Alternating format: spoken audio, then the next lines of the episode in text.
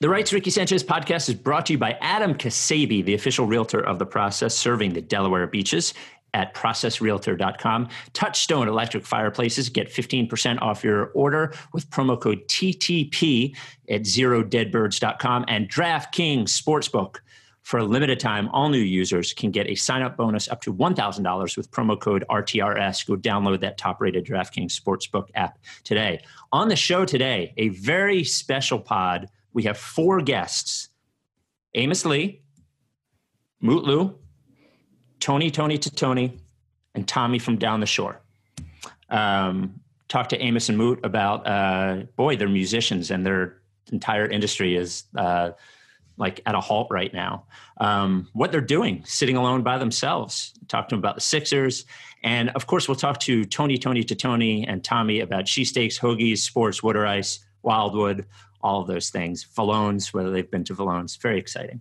Um, I think this is the first time we had one interlude with them once before, but I don't think we've had like a full those guys on the pod with us. Uh, Lord help us all. Without any further ado, Amos and the chef. We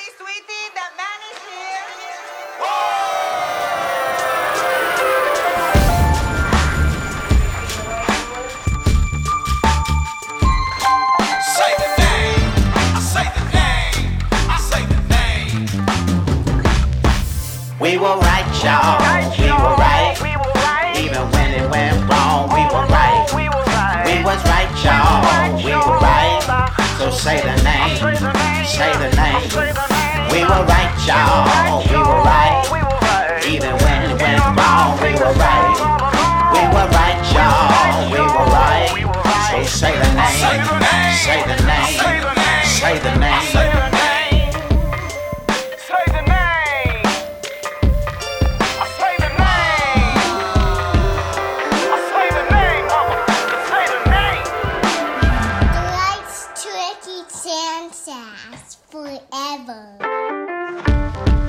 Welcome to the Rights Ricky Sanchez podcast. I'm Spike Eskin, along with a guy who keeps texting Elton Brand to see if he can get into the gym with his trainer. That is Mike Levin. I would love that.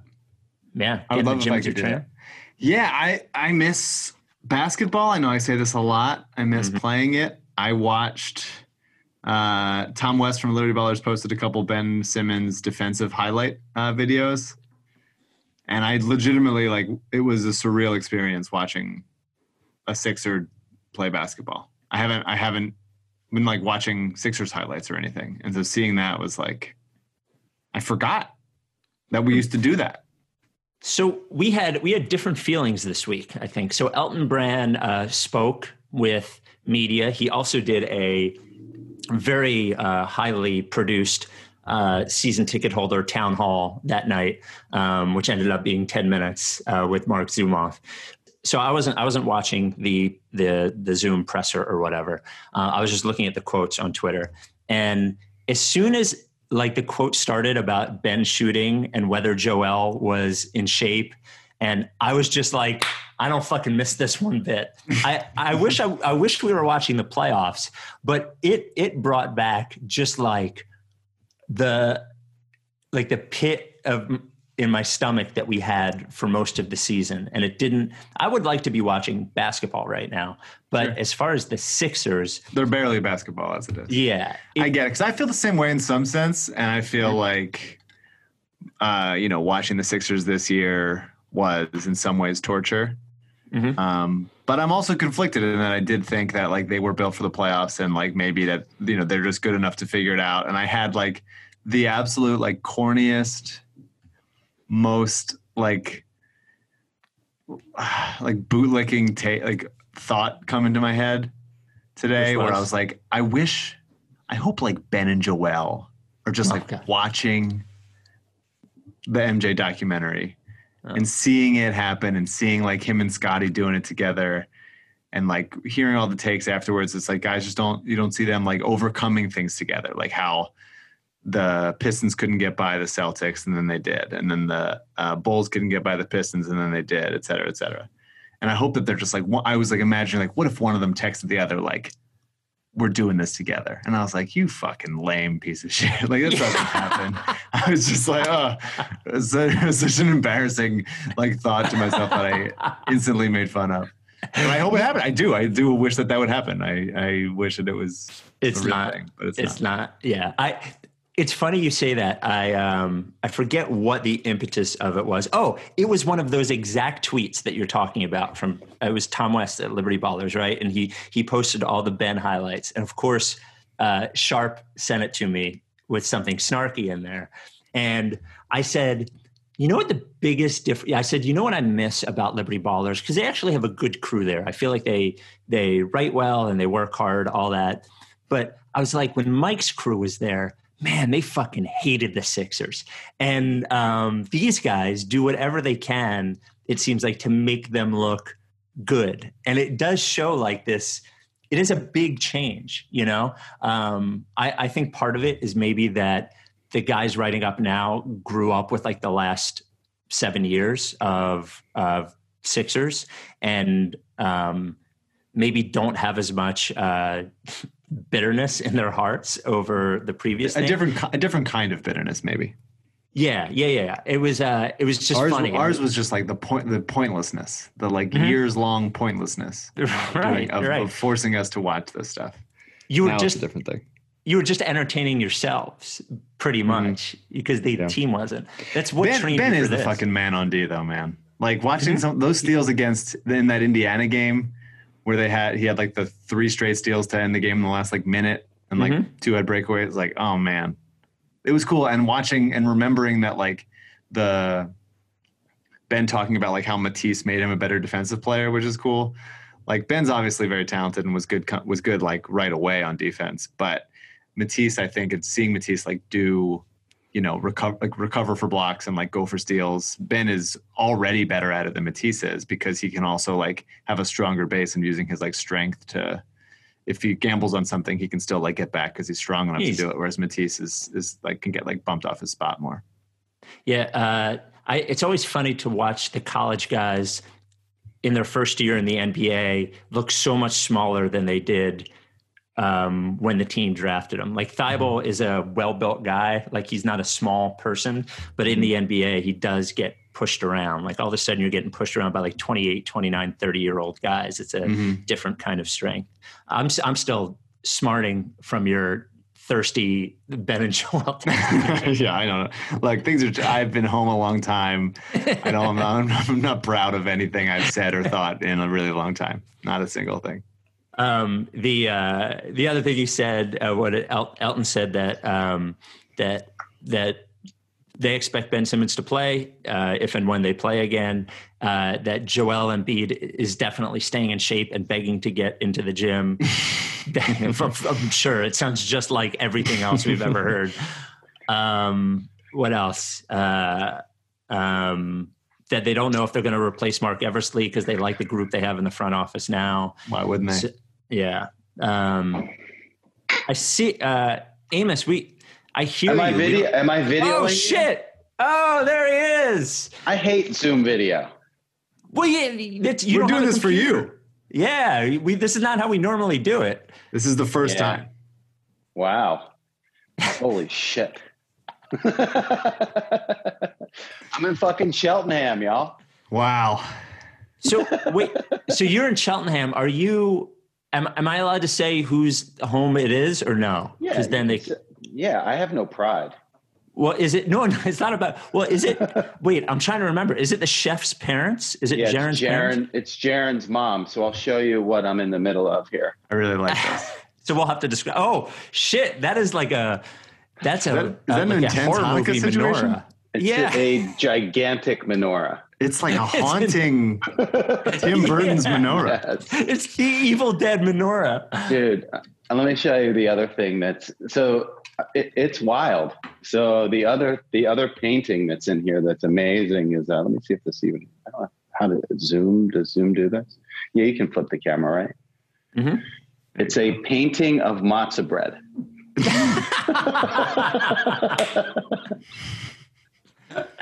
Jaren's mom stuff. just trying to show how uh, Jewish she is. She's even really just, even just seeing yeah, yeah. your mom's house is comforting in in some sense. Here we are, guys. Come on. it's just everywhere. It's amazing. It's Oh. really wonderful. I got to say.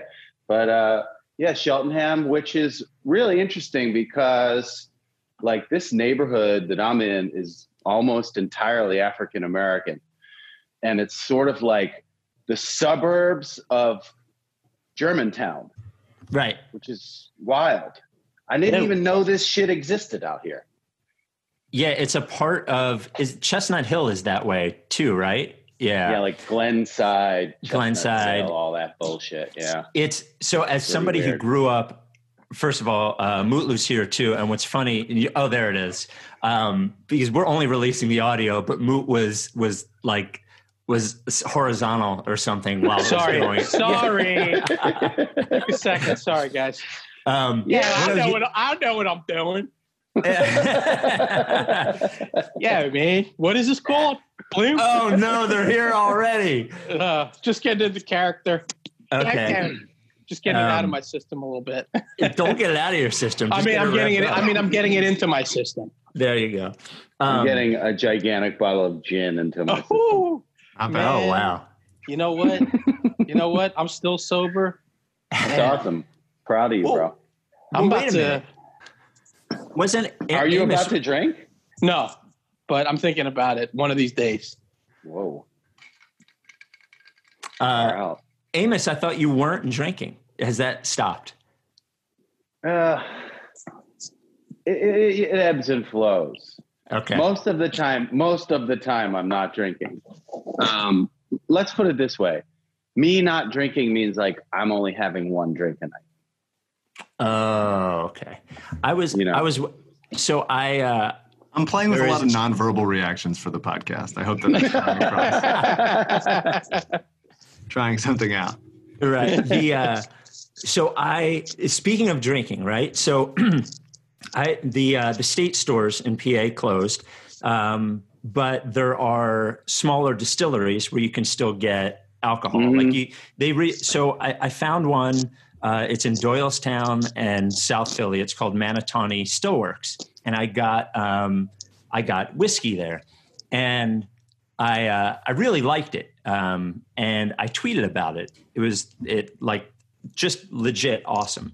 And when I went to pick it up, the when I went to pick up another bottle, the woman who was there said, "Hey, the the owner saw your tweet and thought that since you already went through a bottle of one of that one of uh, of that whiskey so quickly." And I started to feel judged for a second that uh, that I, that they knew how much I was drinking. And I would say that I have a drink a night, one drink a Mm. night, which I don't usually do. Um, that isn't too much, though, is it? That's fine, right? No, that's okay? good. That's good. Yeah. Okay. Depends My on how problem bi- how big the drink is. That's true. Because I, I do remember on a few occasions, Amos and I drinking glasses of whiskey. oh yeah, Uh, like there was pint that- glasses. Hour You guys, do you guys hang out all the time? Is this like a friendship that you guys see each other all the time, and this hasn't been the case over the we used, yeah, we used to. yeah, before the We're world like- started ending. Yeah. Well, now we used to be drinking buddies, but now Right. that Mutlu's been sober, we're breakfast buddies. That's Right. nice. Right. Yeah, yeah. Right, bre- and breakfast is where friendships always go when you get older. That's right. Yeah, and when one of you gets sober, I guess you know. How long have you, how, how long have you been sober? Moot. Al- almost two years now. At the end of uh, Oh, end of shit, July. That's great. Yeah, That's awesome, yeah. Yeah, yeah. Yeah. Moot is Moot uh, had we had some notorious evenings at the Cherry Street. Which is an awesome place. Which is an awesome place, but became like a vortex of drunkenness for me. In particular. Yeah, we we used to we used he would text me at one a.m. and this is what I used to call the Moot special, which was we would I would get there at one, and by the time we would leave at like two fifteen, we would probably have between like four shots and two beers, or Mhm. like six six shots or something insane like that, and we would go back to your house and do crazy shit. yeah, Blaze, and uh, you know, some good musical inspiration too. Because I, I, I'd bring back a six pack and just keep drinking. Basically, I'm like a, I was like a nocturnal drinker. You know.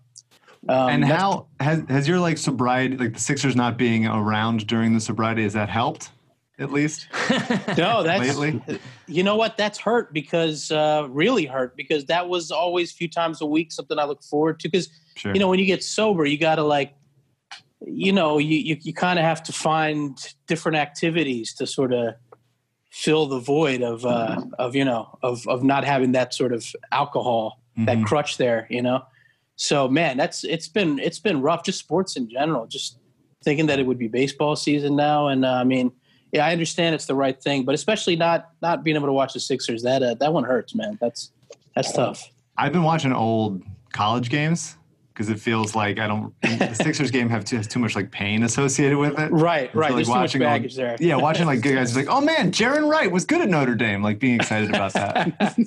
Uh, I'd recommend that if you if you're looking for something. Just pretend it's going on currently. That's that's that's we, yeah, a good indicator of where we are. Jaron Wright was good at. Uh, Yeah. that's where we are at this moment. That that encapsulates it. So what is your what is your what is the two of your like working relationships? Just describe that. Like, what do you guys? How did you guys like start working together, and and what's it going on now? Um, I guess uh, we first met at the Fire open mic. I think right, Aim? Fire or the Point? I can't remember. We were both playing open mics a lot. uh, early I on. remember I remember meeting you for the first time at the fire.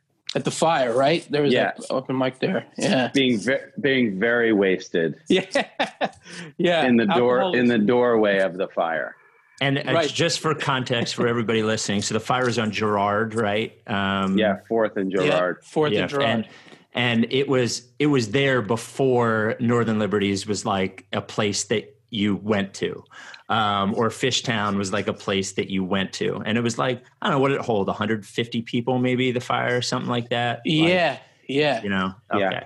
Um, all right, and then the point is West Chester. The point is was the point in West. Where was the point? Uh, that was Bryn. Wait, was that Bryn Mawr? That was in Bryn, Bryn Mawr, Mawr. out on the main line. Yeah, Okay. yeah. Yeah, that was that was the first open mic I ever played in my life. Was the point? I was still teaching school in North Philly at the time, so I would teach school. It was Tuesday nights. Actually, the fire open mic was Monday, Right, Monday night. open, and the point open mic was Tuesday. And I was teaching in North Philly at Bethune Elementary School, which is at Broad and Rising Sun. And I would take the take that ride all the way up Broad Street. I would get done work. I would go change my clothes and go right to the open mic to sign up because some of those open mics you had to sign up kind of ass early to get a spot. And um, you know, it was it was a slog, man, because those fire open mics on Monday nights would go till three or four in the morning, you know. Uh, oh yeah, yeah. That was Awesome. epic. That was amazing. That was like a. I feel like uh, that was there was a kind of a genesis of a certain part of the Philly scene there at that time because I just remember meeting so many people there, so many people that are still kind of part of the Philly music community. But I know with Amos and I, we just kind of hit it off right away. Just I feel like the R and B connection, just a lot of the same influence, Bill Yep. Withers, and you know, Yeah. um, there, there's just that connection musically that I think was always like second We- nature kind of. we also both have OCD and Tourette's, so That's true. That's true. Yeah, works. like stuff like that. That's, that's vocal. That's vocal Yeah. Tourette's. that's true. Yeah. Yeah, I, you, I, the Rights to Ricky Sanchez podcast is brought to you by a sponsor very close to our hearts, as all of our sponsors are. But Touchstone Electric Fireplaces, super close to our heart. Um, they are our newest sponsor. They just came on during this whole thing. Uh, apparently, people are are getting the electric fireplaces already. Um, go to zerodeadbirds.com, zerodeadbirds.com. Use code TTP for 15% off. As we mentioned before, they're the kind of guys, Frank over at Touchstone said, Look, I told you 10%. You fucked up and said 15%. We're going to honor it. So it's 15% off. Yeah. And that's the, The kind of thing. Like, obviously, it's warm out, especially warm where I am. But Mm-hmm. where you are, it might be less warm, but it's going to get warm. But it's the kind of planning you're doing for the long term Absolutely. of getting it when it's when it's going to be cold eventually. You Mhm. want to get ahead of it, and you don't have to worry about it at all. No, and it's easy installation. The and and they're delivering right now. So you order Touchstone electric fireplaces from zerodeadbirds.com. You're going to get it in two three days tops. And here's the other thing. Um, even if you're doing it here in in like it, is cool in Philly right now, uh, temperature wise. But even when if you're doing it when it's warm, you if you have a regular fireplace, you're there, you're you're poking the fire with sticks. It's all hot in your fucking face. It's it's not like that with a Touchstone electric fireplace. You just turn it on. A realistic, beautiful flame, you know, blue, you know, regular flame color. We've seen it anywhere from three feet wide to hundred inches wide. Um, and here's the thing: you're not you're not poking at fire with sticks. There's no smell. There's no mess. You don't have to worry about cleaning up ash. And here is the biggest thing: you don't have to worry about cleaning up soot at the bottom of the fireplace. Soot. You're not going to have to worry about any dead birds in the chimney, which is my biggest fear. The reason that I have not used my regular fireplace at home. Um, no dead birds. Zero dead birds. Five flame intensities from like subtle to really big, a log or a crystal display. As are I those, said, easy are those the actual intensities? Subtle to really big? Yes, they're really big. That's how they do it. Well, they, they want it to be clear for you. And if you have any questions, look, you're not going to go to a showroom or anything now, but they're right there. Phone, chat on the site, or email right on the web at zerodeadbirds.com. As I mentioned, shipping is quick. Um, they're great people and ready to answer all of your questions. And they want your house to look like look, man, you put the electric fireplace in, you look like a rich motherfucker. That's just what I'm saying. It's it's the truth. Whether you are or not, you're going to look rich. Um, go to the gallery, take a look at it. ZeroDeadBirds.com. Touchstone electric fireplaces. Back to the Ricky. You guys, you guys talk like you you've been best friends forever. Like when when you're, what I, I was watching. Uh, Amos's Instagram live and Moot, you came on for a little mm-hmm. while, and watching you guys feels like uh, like when you guys are talking, you almost feel like you're eavesdropping on uh, on two friends who are talking a language that, that you don't always understand. Uh, like it's it, it's uh, it's it's charming. Like I, I I remember I I met you guys at the same time at the Connor Barwin show. That's right. Um, yep. And mm. it it wasn't long after that Amos played me like he I think we were in in the car and he was like, "Hey, can I connect my phone to your your stereo?" And I'm like, "Sure." And it spent 15 minutes trying to connect the phone to the stereo. and out of the speakers came the first hoagie hour. Um, wow. Oh wow! And, and that's which which which by the way, I never had a, a file of until recently, which now I own the the two hoagie hour pods. But it was that it was at that moment that I realized that like oh, there's a whole other thing going on with Amos and Moot. Like there's a there's a whole other world. yeah, you know that's like also years of being on the tour bus. Yeah, um, because that you know we've just done so many tours together over the years, and like uh, you know just with everybody, Freddie, Jaron, Zach, like you, you're just living in this confined space. You're playing shows every night and uh, it's a it's a real bonding experience. But it also you also get kind of stir crazy, I guess, at a point in time, and that's when the weird OCD shit starts, or you know, like you know, things like hoagie mouth or hoagie hour emerge out of that environment. I feel like. Yeah, like you know, people people would walk on the bus when Moot and I would be alone, and we would just we would just be doing shit like I I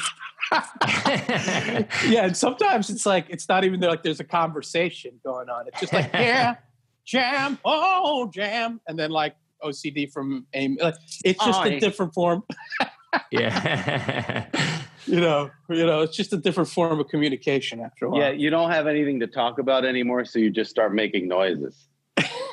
exactly. Well, I mean the uh, just the um, inception level of the the uh, the podcast based on the prototypic WIP listener being played to the WIP program director, who was also Howard Eskin's son.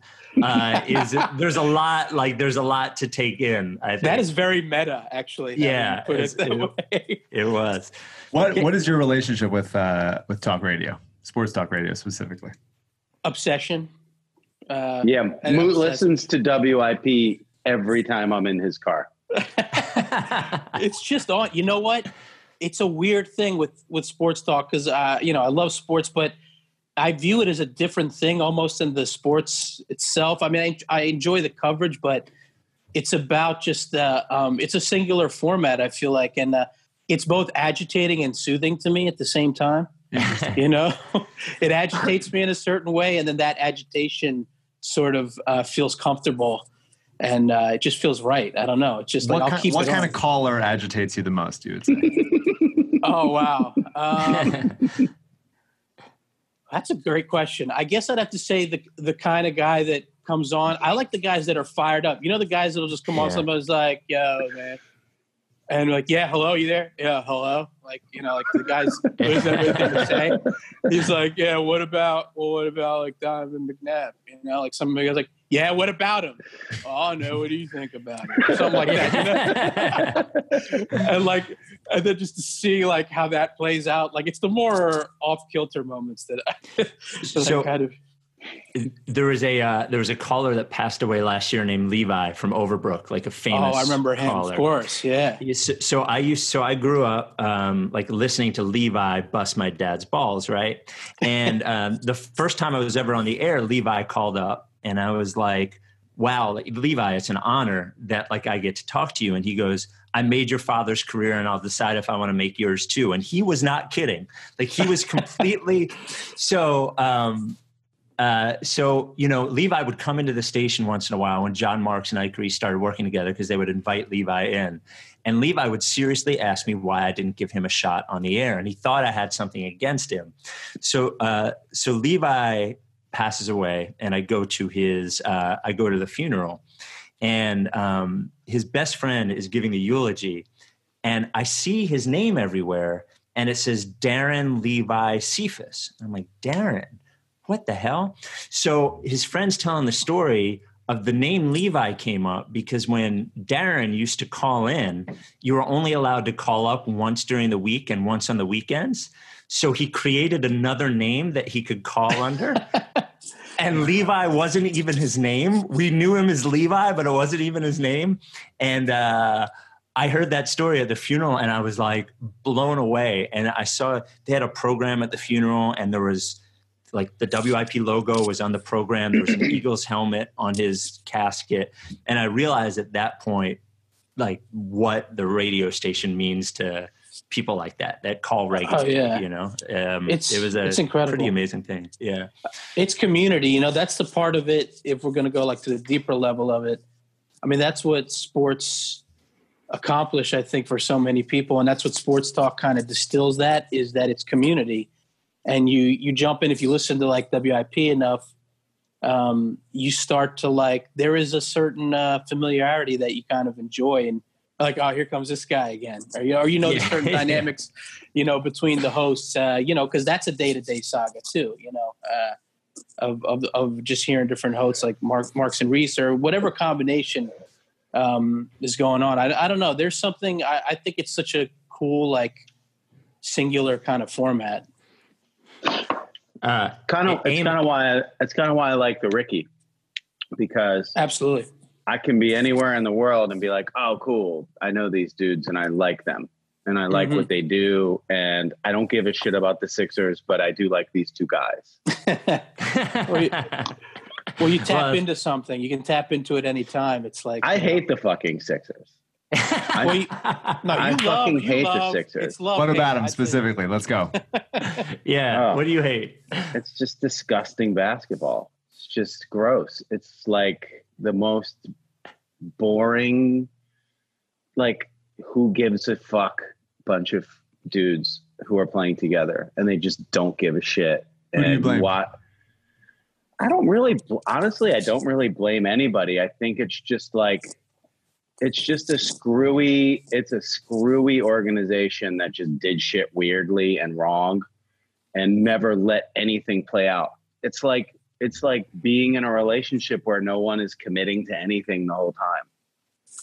And so it's like this and then this and then that. And Brett, I kind of I kind of feel a little bit bad for Brett because he's been there for all this shit and he's just like trying his best to to help everyone also like what do you fucking do seriously as a coach when like all of these elements are coming at you at the same time it's like weird roster management bad bad ownership the front office is all over the place the players kind of understand but they're all growing at different rates together mm-hmm.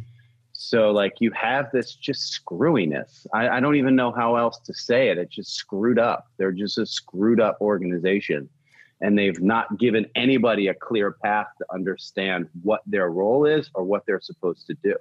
And yeah. no one has really taken that on either. Like none of the players have been like, okay, I'm the leader. Like Milwaukee is fine. They're a good team. They know Giannis is the dude. In Philly, nobody knows who the dude is. And it's not it's not really like football where they can have two different people or baseball where it's like there's the pitchers and it's five guys and there needs to be an alpha or at least someone who like is the focus point and it's funny because that can change like you see golden state they changed a bunch of times so it can work. But with us it's like it's just mismatch so i don't i don't really blame anybody honestly. I think it's a group effort of fuck ups you think it's more of a personality base than it is like just a combination of skills that maybe don't match up? I think it's everything. I think at, at the base of it is organizational.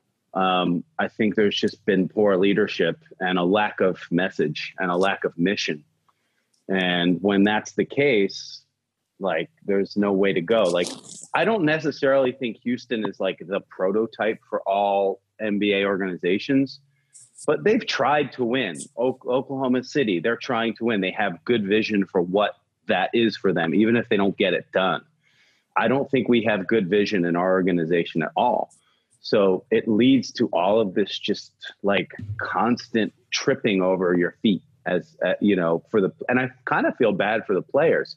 Like Al Horford is the one of the more consummate professionals in the game.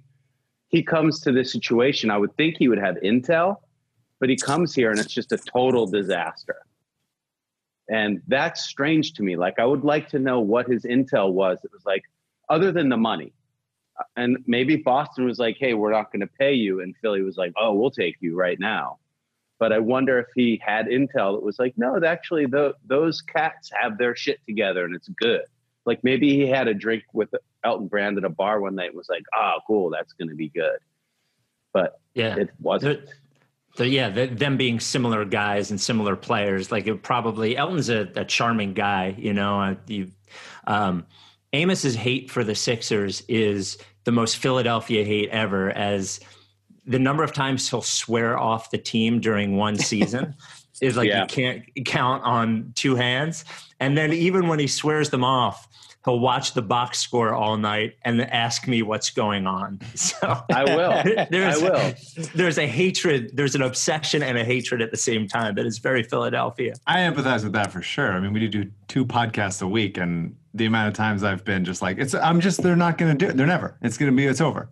Yeah. And then, the, then they beat like the Pacers by three. And it's like, I think it, I think we got it. Found it out.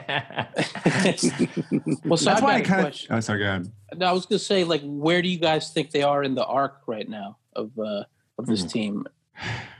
It's bizarre. I mean, we've talked about it before. Like, I seem to be one of the only guys that that thinks there's a decent chance that Horford comes back, and it's because of um, a level like the kind of you know what they committed to him, and also what Amos was talking about in terms of they've just had so many different iterations of a team over the last couple years that they've just like they're not committing they're just moving on moving on trying to like cycle through like this didn't work let's go to this thing. And then like you could make a good basketball team off of like the guys that they have traded over the last you know two years.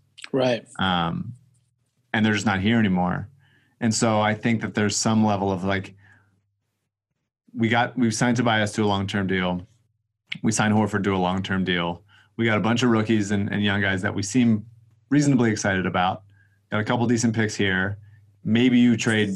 Maybe the one thing you do is like you trade Josh and a pick or something for a, a more like a better shooter in a situation that opens the floor and, and can and can handle the ball a little bit better and can mm-hmm. actually distribute off of Ben. Um, I don't know. I don't know what the right answer is, but it, it I I certainly empathize with the idea that they are absolutely clunky and frustrating and like how how many iterations of them are we going to have to like f- essentially convince ourselves of. But it's also like they're close. They got the two guys. Those are the two guys. Build around those two guys. You, you were watching the Jordan documentary. I, I already did this to Spike a little bit Yeah. earlier in the podcast, but like you're watching the Jordan documentary, you saw them like fail year after year after year when Jordan's young. And Ben and Joel are in that section right now. Like I, I hope in three years we look at those guys if, if they stay healthy and like we look at them like Jordan's early years. Like he was just couldn't get there. He couldn't drag these things kept happening and you know, like weird JJ turnover and fucking Embiid was sick and they didn't have a serviceable backup. So fucking Greg Monroe started in the playoff game and it, those kinds of things. And you're like, in a couple years, I want to look back and be like, we figured it out. With just them getting older and, and deciding to win and the team building around them in a more cohesive way. I don't think it's Yeah. that far far off. Well, that's what I wonder because is it that is it that they really are the two guys that can that can coexist as the leaders of the team and they just haven't put the right pieces around them, or is it that they conflict with each other ultimately? Um, It's- because you know that's what I, that's that's what I can't quite figure out because with that much talent, it's a lot of underachieving. You know, it's just uh, it's very frustrating, but. I, I wonder if there's something more intrinsic that they just don't coexist. Well, that's why I want to ask you, ask you guys about because you guys are musicians and there's obviously a level of you know artistry and like teamwork both in basketball and in music when you're working with someone. Have you guys worked with people that like you just didn't like as a guy or as or as a girl, whoever, and but you find found a way to make it make it work, or you still like you didn't like them as a person, but you still like jam together well. Like, is there something there as a Hmm. as, as the as a Ben and Joel I kind of mean, pairing? rock and roll history is littered with those bands. Yeah. Like Yeah. there's so many of them but and they and they all a lot of those bands start super young and then i mean it's like honestly being in a band is like being in a relationship and you start you get in a relationship with someone when you're 16 or 18 or 19 by the time you're 25 you're kind of like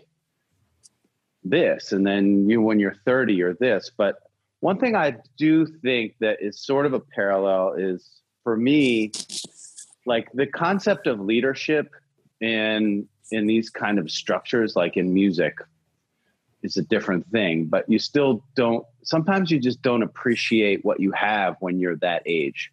Like you don't understand like how short your window is and how precious all these moments are and all these chances are and how much you have to really relish those to to like really connect whatever that means. But um I, I know that early on in my career like i think about this this stuff with athletes because their window is even shorter than musicians. Like musicians by the time they're you know hopefully they you know they don't have to start their career so young but athletes by the time they're like 33 or 34 that's it.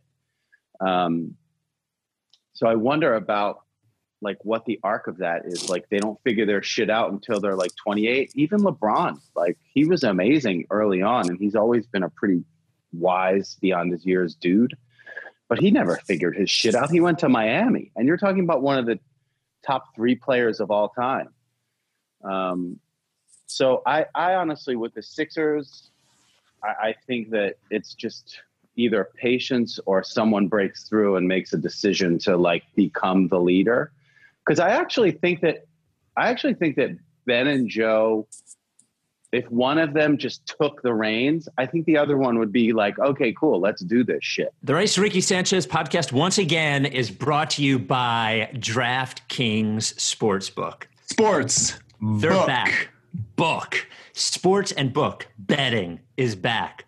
Look, uh, there's a lot of things. Even with with most regular sports gone, uh, DraftKings Sportsbook has a like I've already lost money in the Korean baseball league. I, Did you I did you watch? I, I watched the Marin out there and uh, So I playing for the Dinos.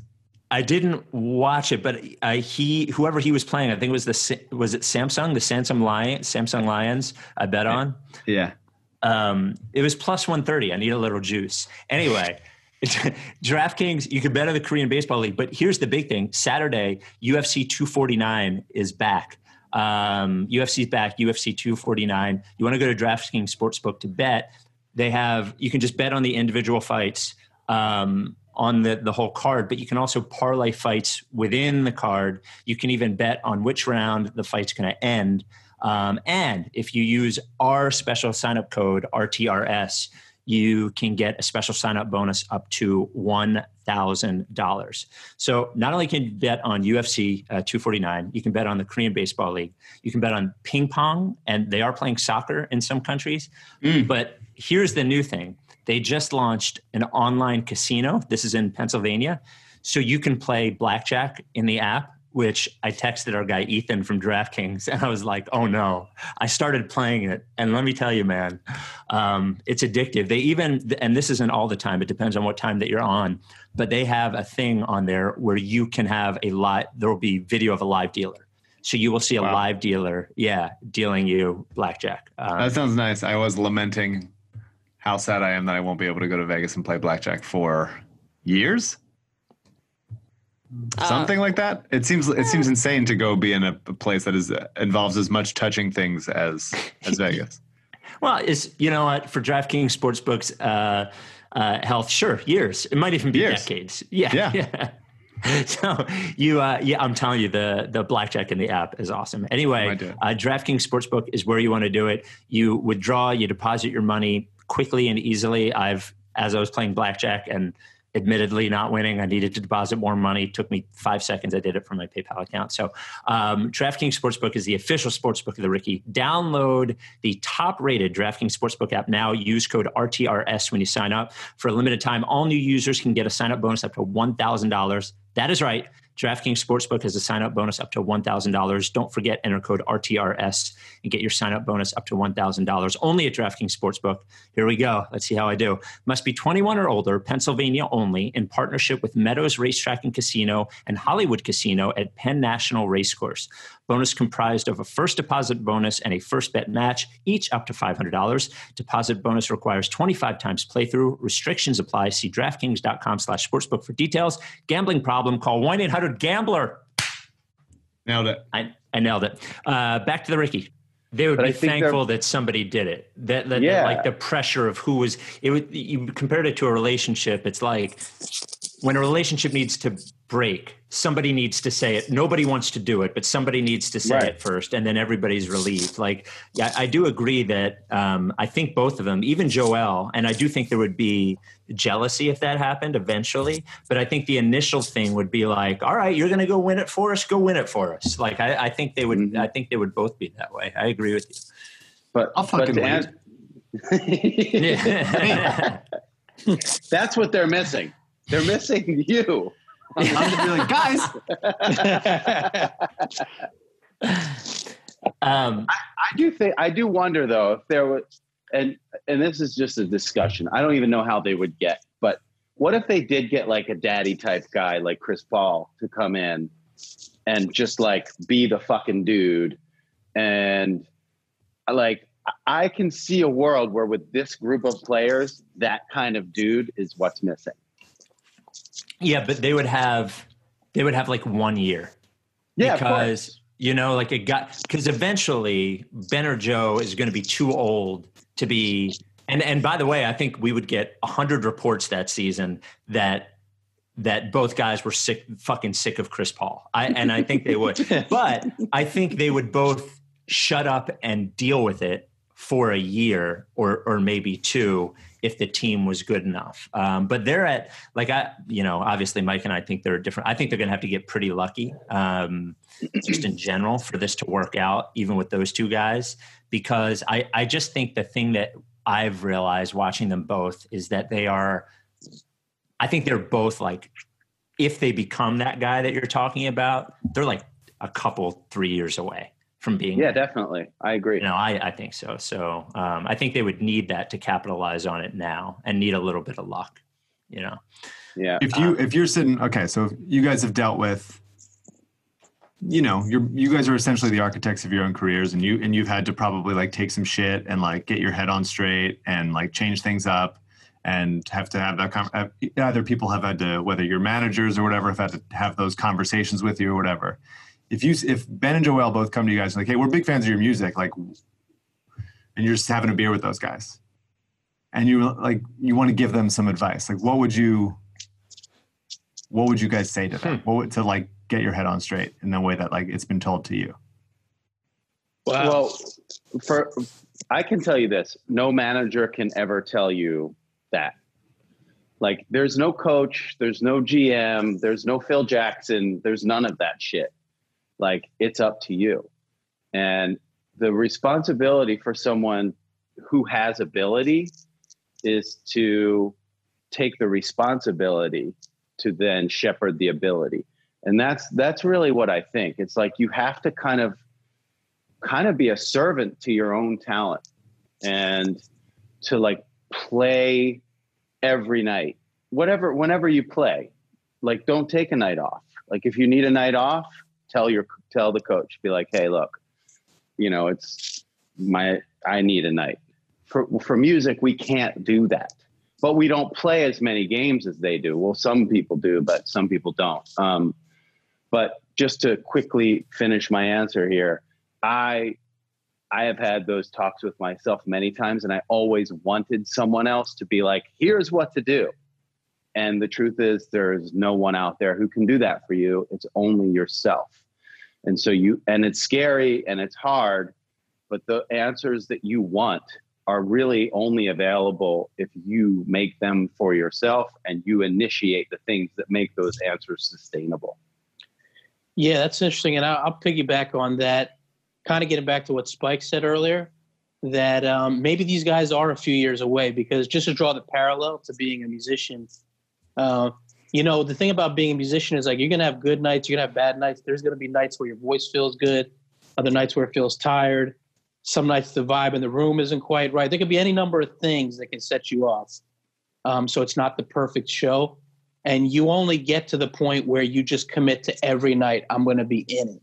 I'm to just give it 100%. I'm to come find my place no matter what the external vibe may be. You know, you don't get there overnight. You you get there by playing and playing and touring and touring. And I just wonder if with Joel and Ben, maybe it is just that thing that like when they are 27, 28, suddenly okay, they've been in the league all these years now, and suddenly it clicks. Like I know how to turn it on every night, you know, like Jordan or LeBron, because that's what those guys do. They they they really don't take nights off. Um, and I feel like sometimes with Joel in particular, he's such an amazing transcendent player, but there are nights where he seems, for one, whether it's physical or mental, where he seems maybe disconnected um, or maybe you know he's just not 100% but i feel like man if he was just all there every night uh, he is that transcendent player. And i think it's the same thing with music. Like artists get better with time. You you know uh, you learn how like the more you play just not to to get past those nights when you're just not feeling it and to still dial in and connect to that place so i actually have a serious question but i feel like i'm missing an opportunity if i didn't ask what uh, same situation, beers with Joel and Ben, but instead of you guys, it's Tony, Tony Tatone, and Tommy from down the shore. What would the like? What would the advice be? I think. yeah. Uh, listen, Tony, you want to take this, or you want me to jump in? What nah, yeah, cause yeah, do your shit, man. Listen, listen, it's like this, man. You jump in, you swim, you doggy paddle, you do whatever you got to do to get from one side of the pool to the other. You understand? You know what I mean? You, you know, you don't you, you, you got you you don't walk, you run. You don't you don't you know you don't you don't take you don't take nights off. You're making a bologna and pickle sandwich. You make a bologna and pickle sandwich. You, you know you, you do what you want. You grip it and rip it.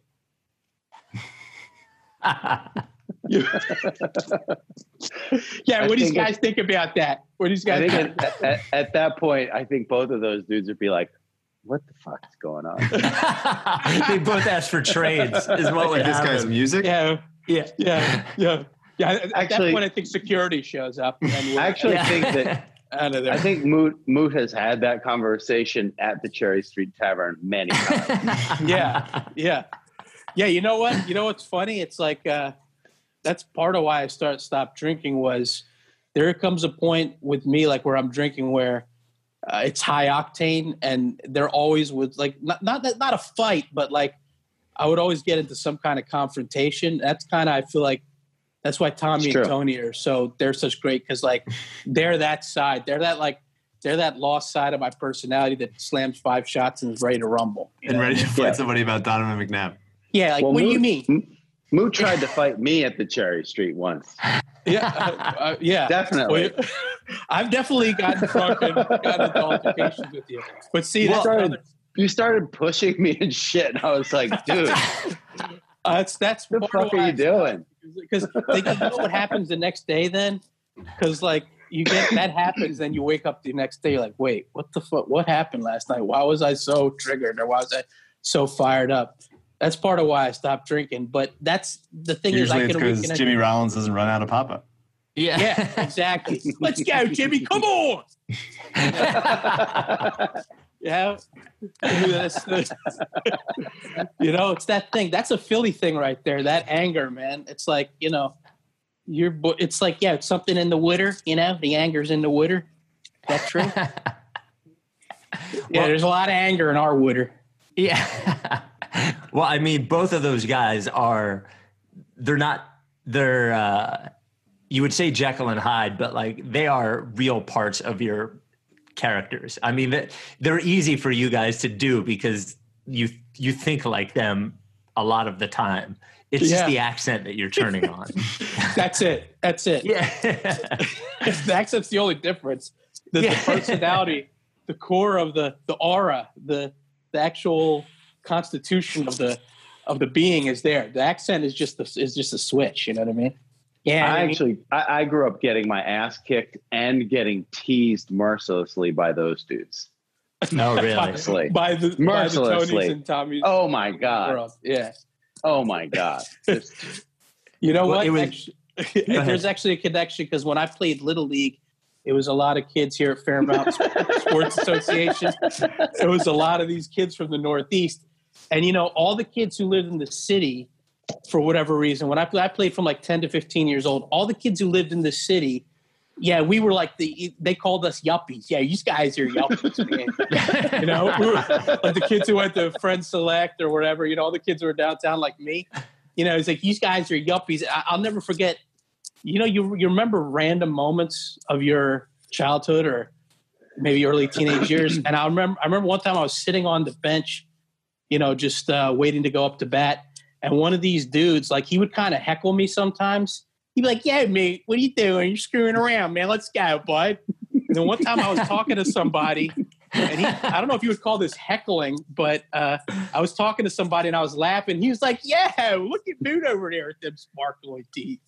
Like, Whoa, that's like, well, it's like, wait, are you making fun of me or like you complimenting me? I'm not quite sure. Like, that's but like Amos, we talked about that before, where like, you know, uh, there was like the thing where like someone comes up to you after a show, kind of a hokey mouth kind of guy, like a Tommy from down the shore or Tony Tony, and like they give you credit, but they're also kind of insulting you at the same Yeah. time. yeah. You know? Yeah, for sure. There's one thing I one moment I can remember like this. I was playing somehow this like charity thing at Finnegan's Wake, and I played a few songs. Finnegan's Wake, and somehow you know I played a few songs. People were just talking the whole time. It was a rough gig. I get off stage and I had like kind of a big like kind of you know bigger hair at that time, and uh, you know this guy comes up to me afterwards. He was like. He's like, yeah, man. When you first walked on, I was like, yeah, what the hell is this Welcome Back Kotter shit? But then you played a couple tunes, and I was like, yeah, you ain't that man. You ain't that bad. You're all right. Like, not even you're good. Like, I, I was like, he was ready to really hate me. And then after he heard me play, he like, I thought it was just all right. You know what I mean? It's kind of a compliment. No, Amos, wasn't there a wasn't it when you played on the Parkway or something, or when you opened up? for- Yeah. what was that story? Yeah, it was uh, it was an Obama thing on the Parkway, and I opened up for Springsteen. Oh, yeah. and me and Moot live like two blocks apart from each other, and um, or we did. And uh, I got done the gig, and I just had my guitar on my back. I was like, I'm just gonna walk back, and I was walking back, and it was a shit ton of people, and I'm walking back, and I'm just mi- literally minding my own business thinking about whatever I'm thinking about. And these two dudes were about four feet away. and definitely were trying to make sure that I heard them. and, the, and the one guy goes, "Yeah, is that the guy?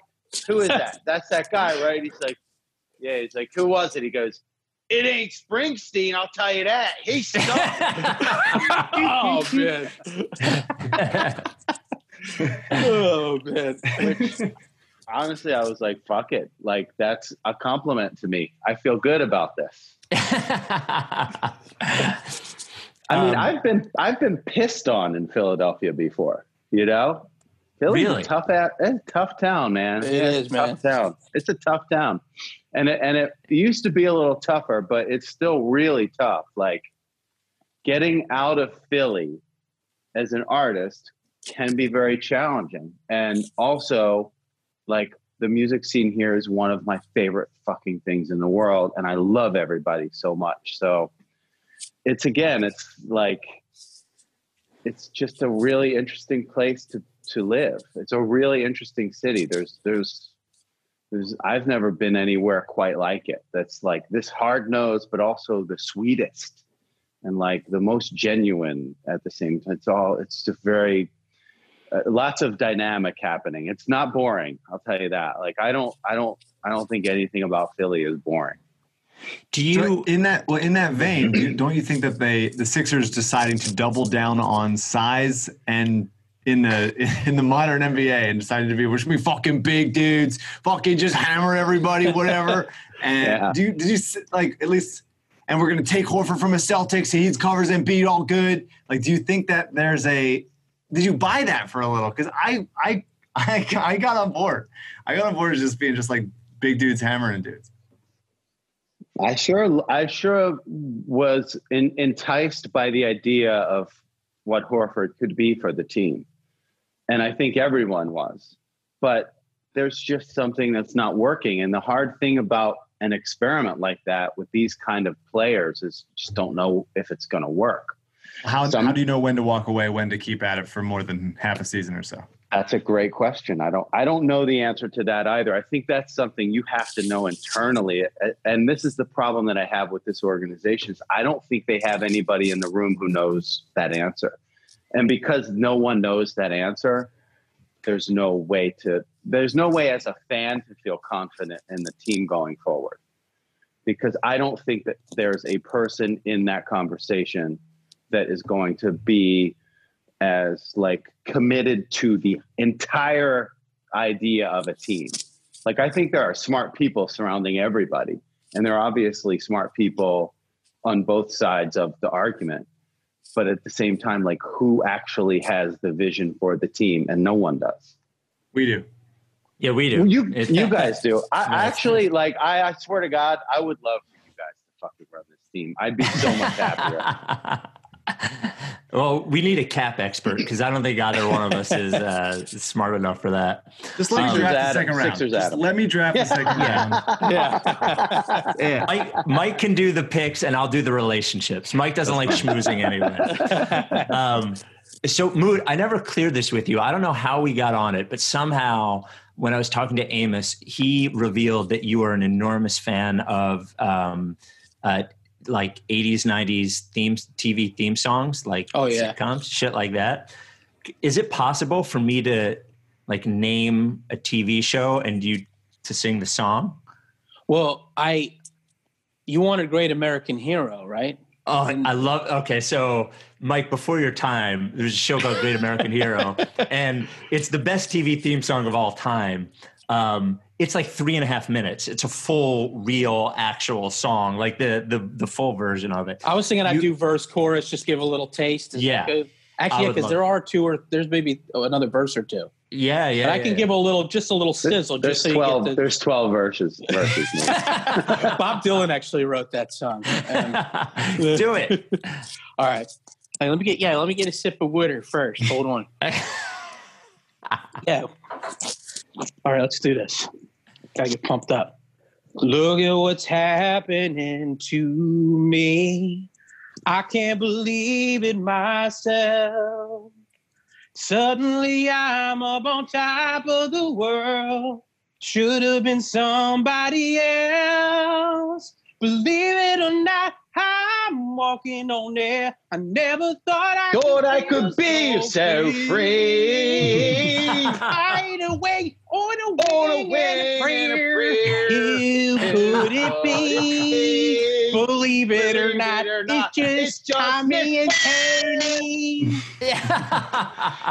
Wow, seamless. See, ya? see how we morphed there? That's the- we started off real delicate and then just brought it home. Gee, that was incredible. Thank you, by the way. really nice. Do, do you have an opinion as to what the best ones are? Like I, in my head, it's like Family Ties is fucking great. Oh, I yeah. Give you a little Um, bit of that. Maybe we can yeah. do a Tommy Tone. Um, well, I bet we've been together for a million years. And I bet we'll be together for a million more. Well, it's like I started dreaming on the night we kissed. And I can't remember what I ever did before. You got it, Amos? What will we, do, baby, without, us? Ooh, what will we do, baby, without us? when there ain't no nothing, we can't love each other three. Oh yeah. Yeah, yeah. What will we do, baby? Without us. Us. Yo, shallow Whatever. We start them off and Tommy and Tony bring them home. Wait, can I name one more? Uh, because Go I want to. Do you know? You must know Growing Pains. Oh yeah, yeah. Okay, Okay, all right. of course. Okay. Oh, oh yeah. Oh yeah. Fuck. yeah, come on. Yeah, let's do this. or let's just do this. Show me that smile again. Show me that smile. Yeah. Don't waste another minute, Minute on your on crying. crying. We're nowhere near the end. The the best, best re- is ready, ready to begin. Ew. Yeah. As long as we got each other. Dude, Yeah, we got the world spinning right, Right in in our our hands, baby, you and me. You and We me. gotta be the luckiest hoagies that never quit dreaming. As long as It's like the producers only paid you guys for the first half, and then they're like, "Sorry, you didn't pay yeah, we're enough." we're done by the first Tommy and chorus, Tony come in. Yeah, we can take anything that comes our way, baby, rain or shine. All the time, we got each other sharing a hoagie of love. I'm, I'm trying to remember. Different Strokes must have had one, right?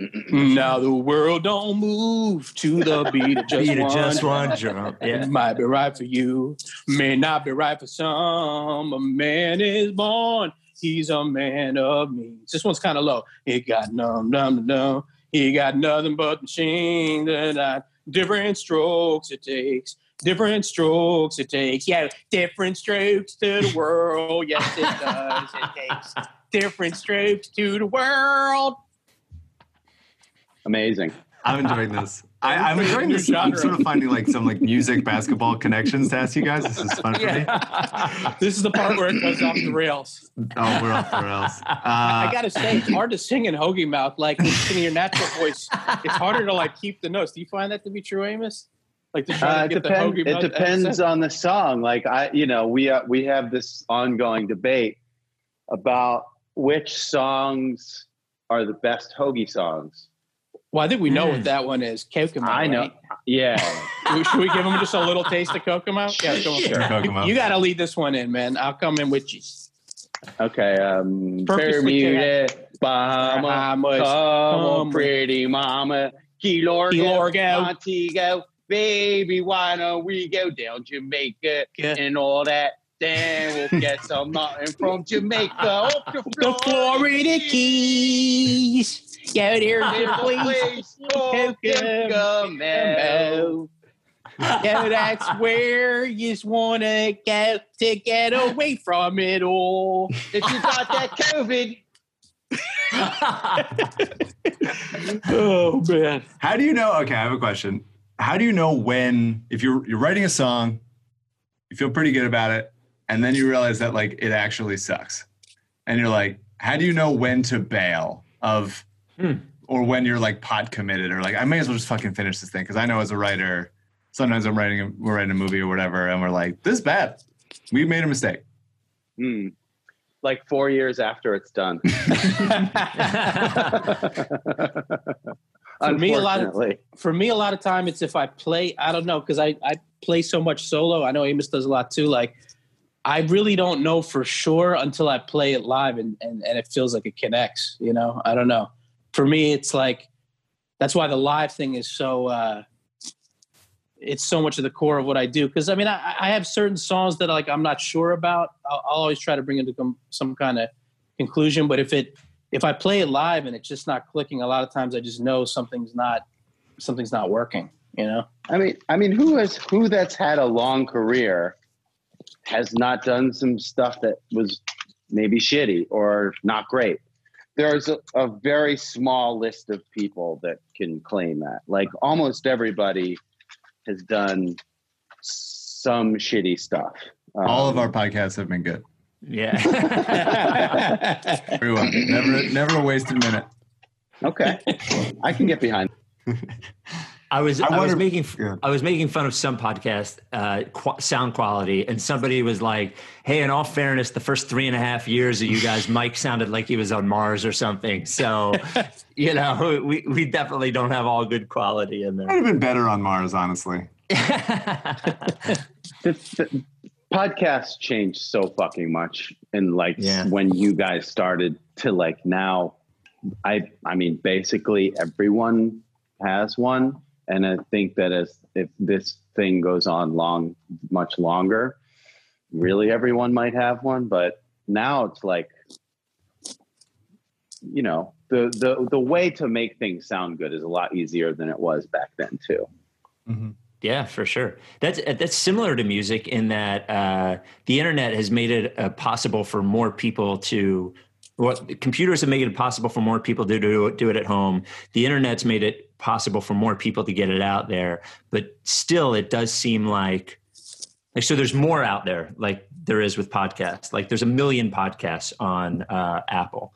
Like I guess the question is, if you don't already have a uh, a career how do you stick out amongst a billion new bands all the time? That's you know, that's a really hard question to answer because I know I know a bunch of young bands who are fucking great, who are really struggling, and I I hope I don't know what's going to happen after this. You know, we don't know when anybody's going to be able to really be in a concert venue again. Like no one knows that. It could be April of next year. It could be summer. It could be February. I mean, I, obviously, no one knows shit, but we'll be the last ones to open up. Um, Yeah. Yeah. So- wouldn't- you know, Yeah. and Moot had Moot had a whole tour planned for this spring and summer that he basically had to postpone until next year, and he worked his ass off to put that together. And like, geez, man, fuck. Yeah, that's uh that's that's a tough part of it is um yeah, all actually as a matter of fact, the first date was gonna be today out in uh, Seattle.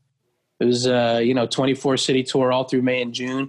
And I mean we're scheduling it for February and March and I'm hopeful we can do it then, but then part of me is like, man, are we gonna be able to do it then? You know, nobody knows anything. Yeah. Nobody knows because like, what's going to be the protocol? Are, are people going to get temperature checks when they come before they come to the venue? Is everybody going to be wearing a mask? Like, I, I just like I can't picture it in my head, and um, I, I, it's like that that uncertainty is really uh, it's kind of debilitating sometimes. So I try not to dwell on it, but uh, I know for like for artists like Amos and I, man, the live thing is like the it's the core. You know, I mean, doing doing the videos and live streams and things like that, it's great, you know, but it's not, it's still through a screen and there's still some incredible magic that happens when you're just in a room with people. And uh, I don't think that can be duplicated. So that's, that's, I know both for artists and fans, that's a hard part. I mean, is it going to be two years? We, we just, we just don't know. Is it till there's a vaccine? I mean, So I, I wanted to ask you about that actually, because I, I think people intellectually have heard it, but don't actually understand that unless you're a giant pop star, your revenue comes from a musician's revenue now after things have changed with you know the internet and spotify and apple music. Your revenue comes from touring and merch. That's basically it. That's what yeah. you make money on. So so this whole thing has essentially shut down you don't make any money off of streaming. So this essentially has shut down your entire um, way of making money. So like i guess the look look i'm optimistic in that um, music used to be just about selling records and then just about selling CDs and then you couldn't make money on it anymore but like it changed it morphed. It's not as good as it was but like it found a way. So I think like it will find a way. Um, I guess the question is and I, I know you don't have the answer but do you ever think okay well if we can't tour for two years what is it? Like what could I do? You know because you obviously both have a product that people love. You know, they only get to see you once a year, maybe if they're lucky, they see you once a year. But it's what you produce for them that they love all the time that makes you want to go see them. Do you ever sit and think like, well, what could I do? You know, if if we can't tour, what's the model? Or do you just are you not even there yet because it's so new? Have you thought about a sex tape? oh man. Um, I, you know what? It's like I, I, it's hard for me to figure out exactly what the model would be. I mean, I guess it's live streams, and you know, yeah. people put up their Venmo and their PayPal, and mm-hmm. um, I guess you could just be doing that all the time. And I, may, I know there's there's the Facebook, Instagram stream, and then there's like platforms like Stage It that do mm-hmm. um, you know a little bit paid. higher end kind of thing. Yeah, yeah, paid kind of thing. I mean, there was this incredible thing that Amos and I just did this this weekend, and um, you know, uh, this Love from Philly virtual fest. I mean, that was incredible. Um, and I think they raised like about 70 grand. Just that that's the, the 30 amp circuit, um, which is a great organization. It's giving micro grants to artists. It's really cool. You know, um, so you can organize a bigger event like that. But again, how often is that going to happen? I, I don't know. I'm not sure if anyone knows the rhythm of it yet. I mean, what do you think, Amos? Like, where do you see that? Because you know, I'm a guy who's working small clubs, and Amos, you're playing like bigger theaters. So I think there's there's different um, different factors that go into different artists' yeah. approach to how they're going to navigate this. The Rights Ricky Sanchez podcast is brought to you by a guy that makes you want to think about uh, the beach and the summer and building generational wealth. That is Adam Kasabi, the official realtor of the process, serving the Delaware beaches. Um, you know, look, in, in, times like this, times of crisis, uh, you, people looking at their 401ks freaking out, looking at their investments freaking out. The best investment you can have is real estate. It doesn't go anywhere. People need homes. They need shore mm-hmm. homes. Um, and that is why uh, thinking about a shore house instead of renting a shore house is the thing you want to do. And you want to be in Delaware, not in Jersey, where all the crowds are. You want to be where there's more space in Delaware, especially now.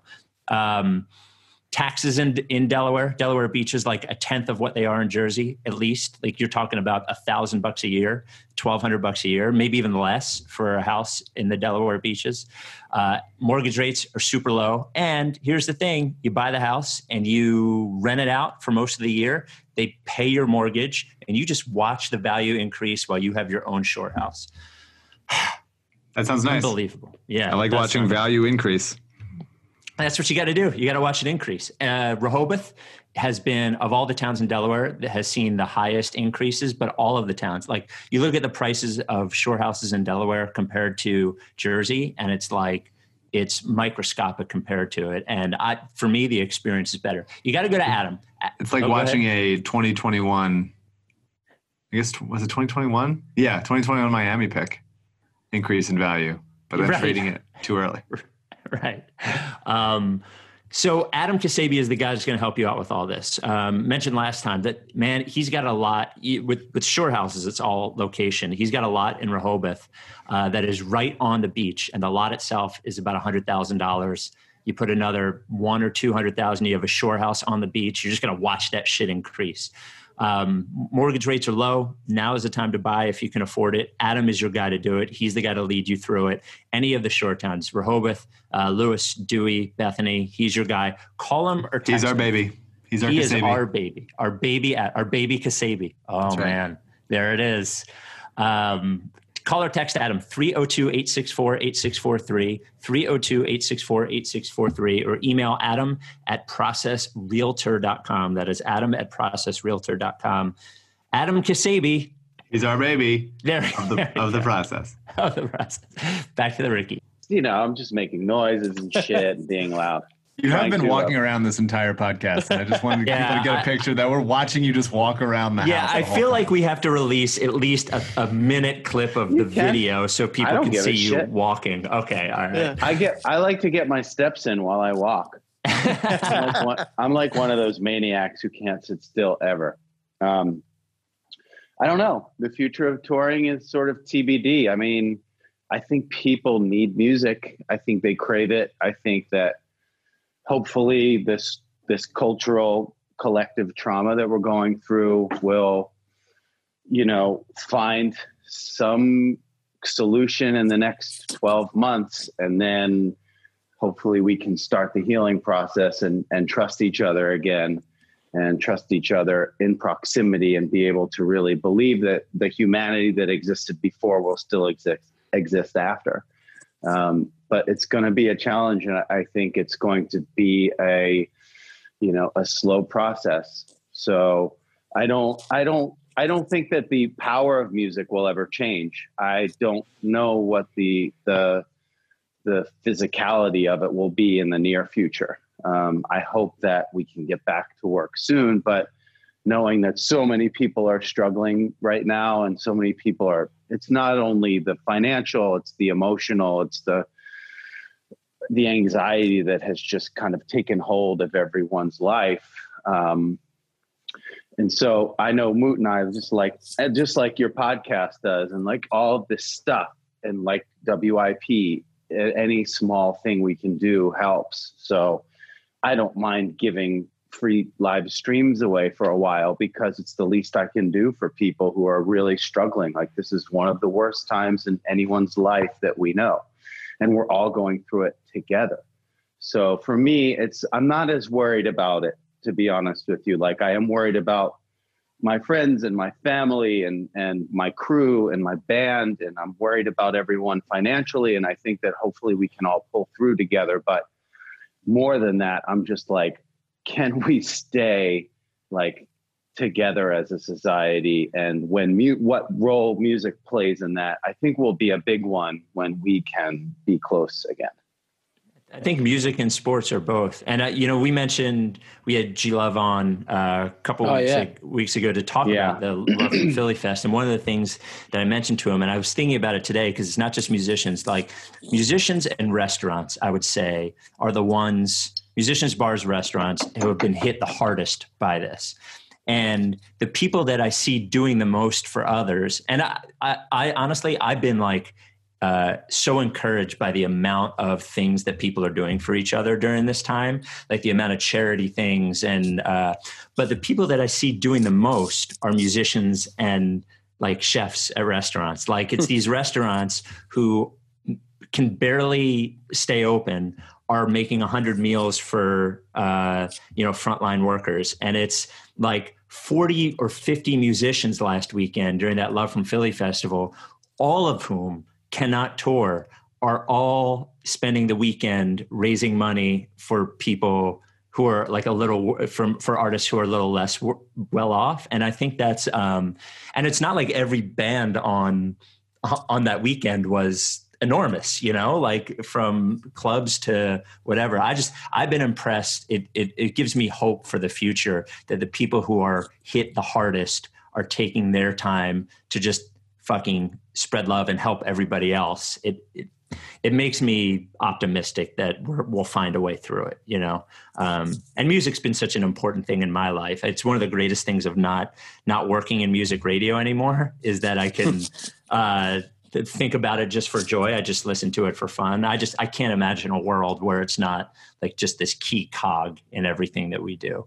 You know, everybody who thinks about their teen years has songs that that are oh this was this time, this was this time. It's music. Music is the soundtrack to those things. So, you know, I think we'll find a way. And I Amos, you're a big uh, '90s R&B guy. Very big.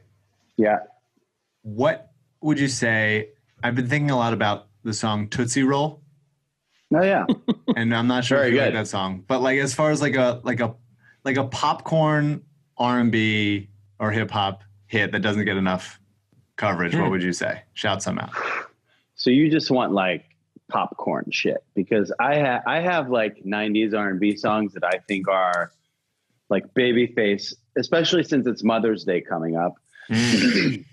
Babyface wrote Babyface and I think L.A. Reid wrote a song for Karyn White, who I don't think anyone, maybe Mutlu maybe knows who that is, but she's a '90s R&B singer. Um, she was a ballad. She was a balladeer, I suppose. Like she had lots of songs, but she's got a song called Superwoman that I think is one of the greatest songs ever written. And like I was in sixth grade when it came out, and I had it. This is fucking weird because when you realize you're old, is when you realize you had 45s. Like I had a 45 of that song. Yeah. that makes me old. yeah.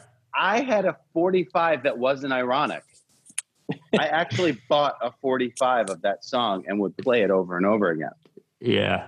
When I was in sixth grade, I don't know why I was so in the weeds with technology back then, but we didn't have a lot of money and that's all I had. So I got a 45 of that song and I would play it over and over and over and over and over again. And I just fucking love that song. But Moo, what do you got? Oh man, um, I don't know why this one came to mind, but uh, my love. Do Oh, yeah. you Candy Rain. ever dream Oh, of candy coated raindrops? Who, what's, who Yeah. sang that song? Classic. Soul for real. Yeah. no, no, That- uh, no, no, no. Was it? It was Soul for real. Yeah, Soul for real. That's a great. Song. And it was the song. number four. 'Cause the, the, Yeah. the '90s loved numbers and names. That's a great song, man. I don't, you know, I don't. Uh, did you guys dig on that one back in the day? That I think I had that on a single. Well, so I other- worked when I was in college. The I would, my college radio station, Syracuse, was a top forty station, and that was ninety five to ninety eight. So that was Keith. What was Keith Sweat supergroup LSG? Like that was Babyface, um, Jon B. You remember? Uh, was Oh, they yeah. don't know Jon B. Um, did you watch the Teddy Riley Babyface uh, face off on Instagram? I didn't see that, but I remember hearing. What what, Uh, what was that? I, I like. so- I- No, they they spent three hours. Well, they fucked it up one night. They couldn't get Instagram to work, which was definitely like the old man bit that they couldn't do it. So the next day, it was Babyface and Teddy Riley going song for song. One guy would play his song, and then the next guy would play his song to sort of combat it. And they did it for like two hours, like all their best songs that they produced, wrote, whatever, performed. Yeah. and who won? Babyface or Teddy Riley? Who? Babyface. Who would you pick? Babyface. Babyface, Yeah. no question. oh yeah, it's not even a question. Yeah, yeah. That's. I mean, Teddy Riley's the man, but uh Babyface is like, man, he's got so many. And just think of the tunes that he wrote for uh for Boyz II Men. I mean, uh, hmm Water Runs Dry, and I mean, his tunes are everywhere. Uh, alongside his own great recordings, you know, I think he's just he's unparalleled. You Even think about like "Change the World" with uh, Eric Clapton. Think Yeah. he's his his he's in a very particular um, he's a very particular style but yet it, it it's dynamic it can work in a lot of different contexts because he's just such a great songwriter such great melodies you know That uh, that podcast about who let the dogs out is amazing, though. oh that oh yeah, you were telling me about that. What's that called again? Uh, is it on ninety nine percent? yeah What is that? Ninety nine percent or some something like that. I, I don't remember, but that's maybe the only one just- i've ever heard on You there. can link to it. It's ridiculous, and the it's guy called who did it- 99 percent invisible. Who whomst Right. amongst whomst among us let the dogs out? And it was Yeah. about the song. Yeah, yeah Okay. it's an ama- It's amazing. Like it's mind blowing how, like, not only the story of that melody and that and that chorus, but the writer who went back and did the research is a, like a total like gee like went back to 1980s Texas football to find the origins of this song. that was the most amazing part of it the lengths this guy went to to figure this out to try to understand with what happened with who let the dogs out It was a, Um, it's the Scoob it's the Scooby Doo song. It's like no, it's not you, it's you. Yeah, exactly. and that happens like 12 times. yeah, exactly. that was my favorite shit with Scooby Doo is when it would be more than one mask. Oh yeah. that shit. That was the real shit. You know, and they were like, "No, fuck that. This is a two mask show." Wow. and you knew you were into it. Is your are you guys uh, D'Angelo fans? Oh yeah. Oh yeah. Man. What's your favorite D'Angelo record? Voodoo, hands down. Uh, that's yeah. I, I, yeah. I don't think I don't think there's I don't think there's a question of what it is. But uh, my friend Carine made a great documentary about him. Uh, I don't think it's been released in the states yet because she's from uh, the Netherlands. Um, but she spent like two or three years on the tour bus with him. It's called Devil's Pie. Mhm. An incredible, an incredible documentary. Mutlu and I actually saw it when we were in Amsterdam. yeah. That was uh man, was that like that was but that was you know, I was just thinking that's like exact that was exactly a year ago. We did those shows in Amsterdam and London, man. Isn't that crazy? It's it flies. feels like it feels it feels like a lifetime ago that we could even consider something like that. Like Right. I know, man. It's so crazy. Maybe I was won't even consider ta- I won't even consider touching a stranger right now. Like Yeah. not even like not even like a high like nothing. Things you did so casually not Yeah. long ago feels like just jumping off a bridge without a parachute.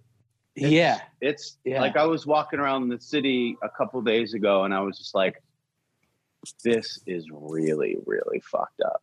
Like Yeah. this changed so fast. Mhm. It went Yeah. from it went from like, oh, we're fine, like no big deal in March to the beginning of May where it's like a goddamn war zone and everyone's wearing masks and it just the vibe is just like so weird. I'm I'm kind of amazed, honestly. Like I can't believe how many people just fell in line so quickly. It's just Yeah. like, yeah, everybody everybody bought in like in a day. It's So- because I mean it's because like people give a shit about like not wanting to get their mom sick or their neighbor Yeah. or whatever it is, and and for and the people that are like protesting because they want to go to like Buffalo Wild Wings. It's just like oh man. Well. Yeah. I, I think like it was funny. I was talking to Al uh, Morganti about it one day, and he was like, "Look, if this had happened 30, he he has been amazed by people. He's like, people went home, they're wearing masks. He's like, if this happened 35 years ago, he goes, none of this would have happened. Nobody would have stayed home. Nobody would have listened. Um, I think people have become more conscientious. Um, and then like the the protesting is like, dude, fear comes out in a lot of ways. And Mhm. like I, I would bet you if you took every one of those protesters and said, Are you scared of getting it? and put them on a lie detector test, everyone would say yes. But they're also scared to death of like not paying and they don't know what the fuck to do. Nobody knows what the fuck to do. So some people are being assholes and uh and fucking protesting that everything should be open and it's fake.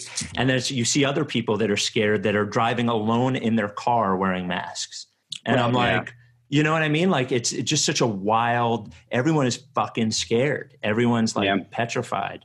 Um, I- but I I, think on- over, I think overall people have handled this like in an. It's been like two months, and people are Yeah. still staying home. It's wild, you know. and like the, it is and the pretty crazy. polling uh, and the polling is not showing like a big crack in in that in, in that mentality either. Mhm. How but did I Tommy was- and Tony feel about staying home? Yeah. Yeah, Oh. man, staying home, working out, working on dance moves, you know, doing. Hold on. Yeah, it's let me for me. let me let me get let, hold on. Let me find Tony. I have to I have to text. Yo, Tony. Yo, Tony. Hello, you there? Yo, Tony. Yo, what's up, asshole? I'm, I'm in Florida.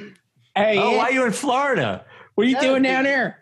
Yo, fuck it, man. Like the yo, my fucking flight was like 16 bucks. They don't fucking everybody's got fucking gloves and masks on a plane. Nobody cares. Fucking hotels like 16 fucking dollars a night too, man. They're basically paying me to be here. Yeah, I'm you still. Yeah, you able to get Ah. hoagies down there, man? Ah, man, it's all open, dude. Florida's Florida's open, bro. Fuck it, man. You know, you gotta Yeah, go man. down here, fucking have a good time. You ain't got much time. You know what I mean? You gotta fucking just go down, get yeah, on it's a plane. apocalypse. Apocalypse, cuz. yeah, you know Apocalypse Now? You ever heard that movie? I never seen that. Yeah, well, this is kind of like this, but only different. It's a war, but it's a different kind of war. You know what I mean? Oh yeah. Oh yeah. I kind of want this to just keep happening, and then like it just like fades out, and then the podcast ends. Somehow the There's sitcom songs brought these guys out. going. I don't know why. All right. Before we let you guys go, first of all, you're not leaving without doing a jigsaw, but I had a couple of rapid fire questions that I just wanted your your initial response on. Um, Oh God. all right. So this last one I was actually going to bring up to Mike um, in in the last pod, and I forgot. So while the Last Dance has been on, there's been the Jordan versus LeBron thing, but what seems to have snuck in is it's LeBron or Jordan and Kobe. And my question is, it is a shame that he passed away, but do I have to let people group Kobe in with Jordan for a specific amount of time before I correct them? So Well, wait. Mm-hmm. You're opening up a bag of worms with Moot because he's a huge Kobe guy. wow. Oh, Well- really? Well, no, no. Like, I mean, I, yeah, I was a fan of his. Yeah, you know, like there's a friend of mine. He, he played him in high school, and he like dunked on him. You know, Kobe dunked on him. You know, so like, yeah, I always like Kobe after that, man. No, but seriously, like, uh, no, I, I I hear what you're saying. Uh, I actually, Kobe's an extraordinary player, but I don't think he's in the same conversation as Jordan and LeBron. I don't think it's wrong to say that, right? He's a top ten player, but yeah. Jordan 10, and LeBron, 12, you're having a something like conversation about the two greatest probably ever. So yeah. I think Right, there was for a little while when it was like Kobe versus LeBron when LeBron was still coming up. Now I have been dating a big Kobe fan for the past five plus years and live in a Co- Kobe city, so people still think like that it's around here that it was ever a conversation, but it really wasn't. Um, he's obviously like a an all time like iconic player, but to put him in the top three discussion is no, yeah. you really is laughable. It's he's top 10, right? We can say he's top 10 for sure. I sure. don't think I don't think so. No, I would no, I would have to do it. I- but well, all right. So we're we're gonna say Bill Russell, LeBron, uh, Michael Shaq. Jordan. Yeah. Uh, Shaq's like an 11 or 12, I think. Yeah. All right, I can buy that. I think he's Just outside. 10, 15, something like Right. that. Do you think he's better than Duncan? Oh yeah. Oh yeah. Yeah. yeah. Okay. No. Oh no. No, but I, I, uh, see the thing with Bill Russell though is like, can we really think of it all in the same conversation? Because that was like a This- very different era of the game. This is what you I'm saying. We, basketball didn't exist until like you're watching the Jordan stuff and no one's playing defense. Not even a single That's person playing. It's either I mean, no defense or it's like it's either Well- no defense or someone is just like punching you in the throat when you get to the rim.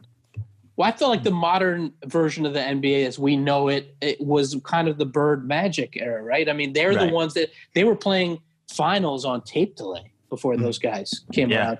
And they can and and it was kind of they are the ones who made the sport uh, sort of a transcendent game where people overseas started uh, watching. I remember when I lived in Turkey uh, for a year when I was eight years old, and uh, I mean I was already a fan because I was you know I I'd, I'd been here until that point. But I remember watching the All Star game. I think that was maybe the 87, 88 All Star game. And, uh, you know, Magic and Bird were like huge over there. And then Jordan, here comes Jordan. Jordan was like the young kid. I feel like it was they set the table. I think Dr. J was part of that. And then along came Jordan. But I, it, it's like there's like pre 79, 80, like that time. And then there's post. And that's why I feel Yeah. like well, Bill, Bill Russell, you can't really have the same conversation.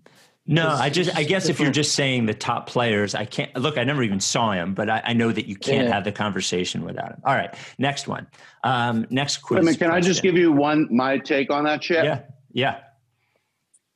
Michael Jordan fucking quit basketball to play baseball for a year, Yeah. and two still years. has two years. and two years, and still has more rings than all those dudes. It's a, That's it's a that's yeah. That's Not a- Russell. inarguable. Not Russell. No, not Russell. Yeah, but still, Russ- it's like you know, Yeah. he was playing against like you know, To- T- Tony, Tony to Tony's grandfather. and. That's what I'm saying. Well, but, so I think about this a lot, right? People say, well, if you took the current athlete and put him, you took LeBron and put him in like 1971, he would dominate them. But I think it's all pers- it's all relative, right? Like it's it's what that athlete was relative to the other people who were playing.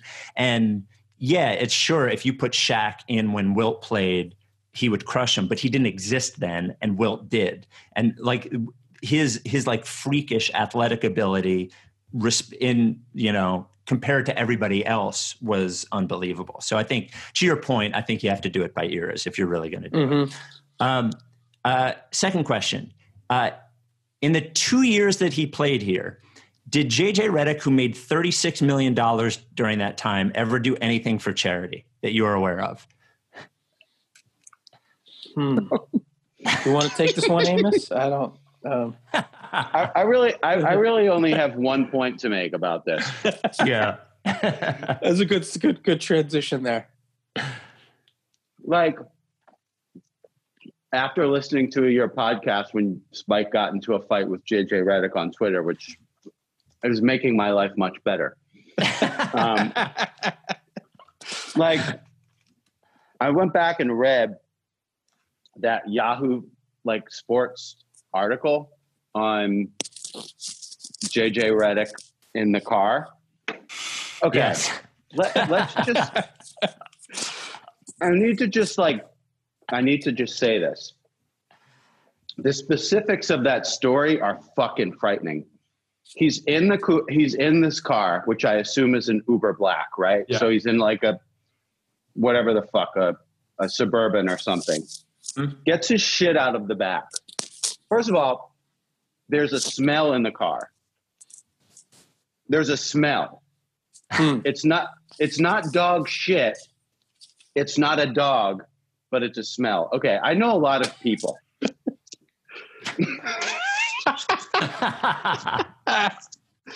Oh, if man. there's a smell coming from another person, something A is already wrong. This person, this human being, which they classified as either a child or a very small human being, is in a cage in the back of this suburban. Oh. He mm-hmm. gets his bag out of the car, closes the Uber car, the- and the Uber drives away. And nothing happens until he so- goes on his podcast. There is a fucking child that smells under a blanket in a cage in an Uber. oh my god. He didn't call You somebody right then. He does. He didn't call somebody right then. This is what I'm saying.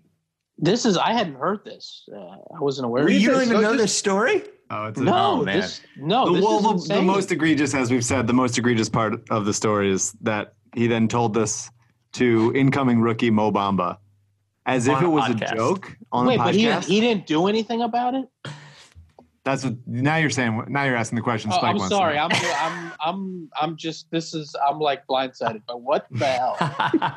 This is ridiculous. This is horrible. Very upsetting. All right. What? That's morally bankrupt right there. I'm just I- saying, like, if if you saw a like you're in an Uber, right? And you're like, something smells in here. It's fucking weird.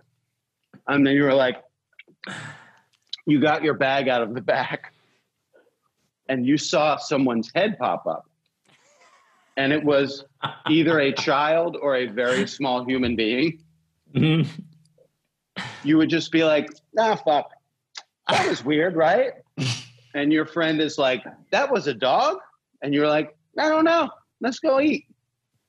Ah, man, I'm. So, this is unbelievable. Ruining his night. No, I just Um, wow. I'm. Uh, I read it right before I came on because I listened to that podcast you guys were doing, and I was like, yeah, what what is that? So I just Googled JJ Redick car person in a cage. Yeah, it's not hard. Yeah. Yeah, it's the first and then he and then the first time he brought it up was on a podcast. Mhm. Like he, he went through on this his own on his own podcast, he opened up the podcast with Mo Bamba sitting there. You really should listen to it because Oh I actually don't think the transcription does it. Uh, you would agree, Mike, that hearing it is hearing Mo Bamba's lack of reaction or almost forced laughter is the best part of it. but the part the- as a man. look, like as a as a writer, and like I've been on stage, like storytelling, whatever, jokes, all that shit.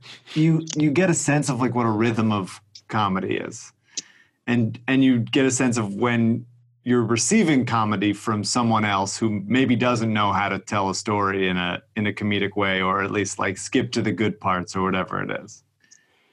And you could hear Mo Bamba going through that process of like I'm being told a funny story by an NBA veteran, a respected one that has a podcast on uh, Bill Simmons's network. So I'm gonna like I'm ready. I'm I'm here. Give me the punchline. Like I'm fucking ready for it. Let's hit, let let it rip. And uh, and it never came. And you could feel Mo Bamba like slowly go from uh, uh, uh, like to confusion. I feel I feel for him. he's the real loser in the story. Yeah, Mo Bamba was waiting Oh, for the man. part where, and it was Stan Van Gundy, and he came out and was shooting water guns, and it was a Right. big practical Yeah. joke. Never happened. Um, final question before the jigsaw: If you were Ben Simmons, would you choose? I mean, if you were Kendall Jenner, would you choose to date Ben Simmons or Devin Booker, who it appears she is currently dating? It's Ben. Devin's a twerp. Come on. Uh, let's say Devin, because you know Ben needs to. I think he needs to just focus on the Sixers, and you know, you know, let's uh, you know, I am Uh, concerned. I am concerned about Ben's eating habits since he was getting Chinese food at Philly airport at like 8 a.m. wow, Oh, that's do- an old story. Yeah, I remember that Spike. Didn't you have? Uh, That's didn't you that's not there good. at So- the- it, it was actually. We all do dangerous things at an airport. uh, somebody uh, came into me at work and was like, "Hey, my friend just saw Ben Simmons uh, at the airport getting Chinese food. Asked him for an autograph, and he said no." Uh, he took a picture of him at the Chinese food thing. It was like eight in the morning. Do you want it? And I'm like, "Sure." Um, I tweeted out the picture. Ben got mad at me. Um, all right. Uh, jigsaw. Um, I think you guys should should answer the jigsaw question. Um, I'll let Mike decide. Mike, do you want Mutlu and Amos to answer the jigsaw question, or would you like Tommy and Tony to answer the jigsaw question? I think I think Tommy and Tony. Okay. All right.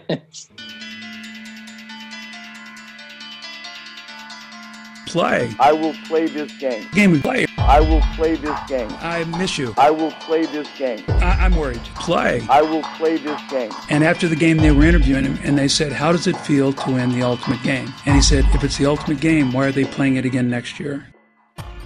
So here is your jigsaw question. Uh, both um, are for the rest of your life. Uh, and I tried to cater the question thinking it would be Tommy and Tony.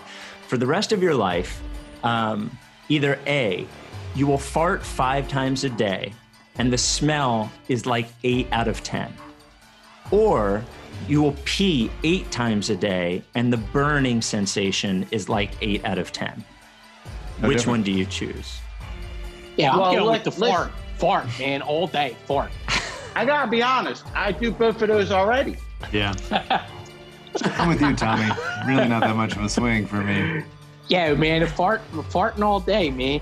Yeah, I fart 50 times a day sometimes. How about this? I choose both. I like that idea. Yeah, Tony likes this, man. It's just, this is his kind of thing, man. yeah, give me more. I like all those.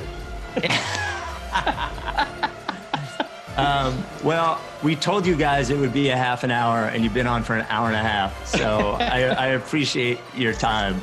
We, you know, we love you guys. Um, thank you for Love you guys on. too. I love And- you guys. and- Thank you for having And, us, man. and before I go, Yeah. thank you guys for doing the podcast. It's fucking awesome. We love you. Your fans love you. You guys are awesome. The Sixers are fucking dog shit. Keep doing No, it. man, what you guys are doing, this is what we need, man. This is this is the kind of thing that's going to get us through, you know. Like we're talking about sports talk, it's kind of you know rights to Ricky. Those are things you we can kind of latch on to during this time. So more power to you guys. Uh, well, thank you. Appreciate you Uh, guys. yeah, appreciate you guys. So, uh, so that's it. Uh, Mike, are you down with TTP? Yeah. You know, Lake Face. Weird when I see you guys doing Yeah. Tell gonna Moot say. and you love them. You don't have to All tell me. this. Moot Amos, I love you guys. All right. Love you too, man. You too. See you guys. See you. Hi, brothers. Have a good one. If you don't fuck with me, Then I won't fuck with you. if you don't fuck with me, then I won't fuck with you. If you don't fuck with me, then I, won't, fuck, with you. If you don't fuck with me, Then I won't, fuck with you. But if you fuck with me, I'm gonna fucking kill you! Time for plan B.